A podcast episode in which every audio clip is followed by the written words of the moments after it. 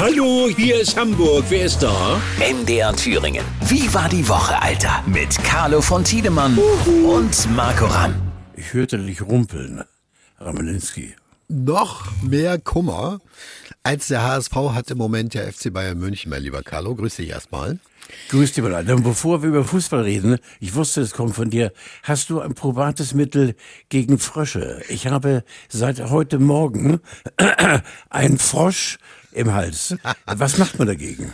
Naja, also es gibt verschiedene Varianten. Ne? Hast du mal versucht, Gut. Den, den Frosch rauszuholen? Äh, Ja, ja, oder, oder eben an die Linie oder auswechseln oder. Genau. Ich verstehe es ja, genau. Oder nach Manchester schicken. So, So. pass auf. Also du kennst, oder ich frage mal so, kennst du den Uli Hoeneß eigentlich privat? Nein, ich habe ihn einmal getroffen äh, bei uns in einem Hotel. Da kam er mir so einen Gang entgegen. Er hat mich erkannt, das wusste ich, weil ich war auch nicht, glaube ich, furchtbar beliebt bei ihm, weil der FC Bayern war das allererste Spiel, das ich als Stadionsprecher kommentieren musste. Ach ja, wann war Vor das? tausend Jahren. Vor 1000 ja, pass auf, pass ja. auf, pass auf, pass auf, pass auf. Und dann habe ich alle, alles eingebaut. Alpenhörner und mit Jodler und, bei, und, und das war ihm natürlich richtig, ging ihm quer. Der hat wahrscheinlich gesagt, Tiedemann, der Arsch, und ging vorbei. Dann moin, hab ich gesagt, und ja, moin, also war alles gut. Ja. Und denkst du, dass der Uli Hoeneß jemand ist, der wirklich auch im Ruhestand sein kann, oder zieht er noch die Fäden im Nein. Hintergrund? Alter, der Fäden weiß ich nicht, aber in jedem Fall muss er auf seinen Puls aufpassen. Der ist ja wirklich rotgesichtig wie die schönste spanische Tomate. Die, äh, äh, ich glaube nicht, Fäden, ich glaube, da hat man ihn, ich will nicht sagen kalt gestellt. Ich glaube, da hat der Rummenigge dafür gesorgt, das war's, Alter, Schluss, Ende, aus, vorbei. Ja. Und jetzt haben äh, der Olli, der ist ja ein ähnliches Kaliber, Olli Kahn, der ist ja auch immer so schnell auf 180.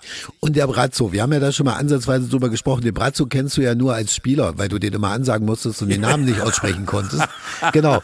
Aber, aber sag mal selber, also die beiden als Duo, taugt das was? Beide sind ja dafür bekannt, dass sie Hitzköpfe sind und äh, nach außen hin machen sie eben äh, auf, auf Teamgeist. Aber ich glaube tatsächlich, dass da auch in den einzelnen Büros von Hasan, jetzt pass auf, Alter, von Hasan Salihamidzic, äh, von Hasan Salihamidzic und von Oli Kahn Brazzo. die Fetzen fliegen. Ja, die Fetzen Brazzo. Brazzo, Ja, ja, genau. ja. Also einfach sind, sind die beide nicht, glaube ich. Was, was gestern passiert ist, da denke ich ja, dass es jetzt irgendwie, also jetzt passiert was, oder? Also ich will dir mal ganz ehrlich sagen, ohne ins Detail zu gehen, ich habe das Spiel nicht gesehen, aber ich habe eine fußballverrückte Tochter, meine geliebte Victoria, Ja. die mir dann immer die erste und zweite Halbzeit geschildert hat, weil ich andersweitig beschäftigt war.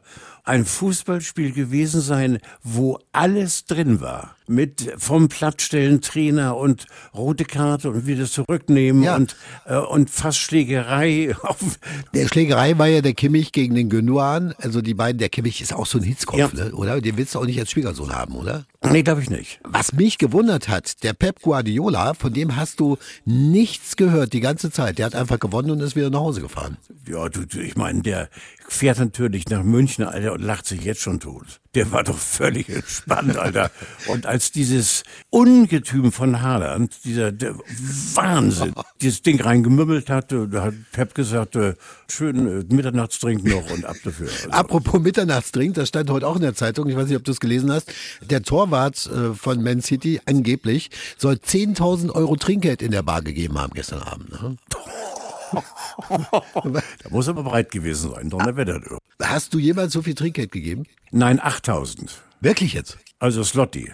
In der Warschauer Bar, ich verstehe, damals. Ja, Ja. natürlich, ja logisch, Alter. Ja, und zwar unterm Tresen, damit auch alles läuft und so weiter. Ich bin, glaube ich, ein Trinkgeldwilliger. Ja. Äh, finde es auch in Ordnung, weil äh, auch bei, bei schlecht, irgendwie ist das für mich so eingewachsen. Es gibt Trinkgeld. Ja. Aber es gibt eben auch mehr Trinkgeld, wenn was geil ist und du siehst, der hat Spaß an seinem Job und so. Dann gebe ich auch schon mal, verstehst du, dann knistern die Scheine auch schon mal. Aber bist du, Hallo. bist, bist du ein höflicher Gast, Carlo? Bist du jemand, Ja. der, obwohl Ja. es jetzt nicht geschmeckt hat, dass du Ja, sagst, okay, war okay?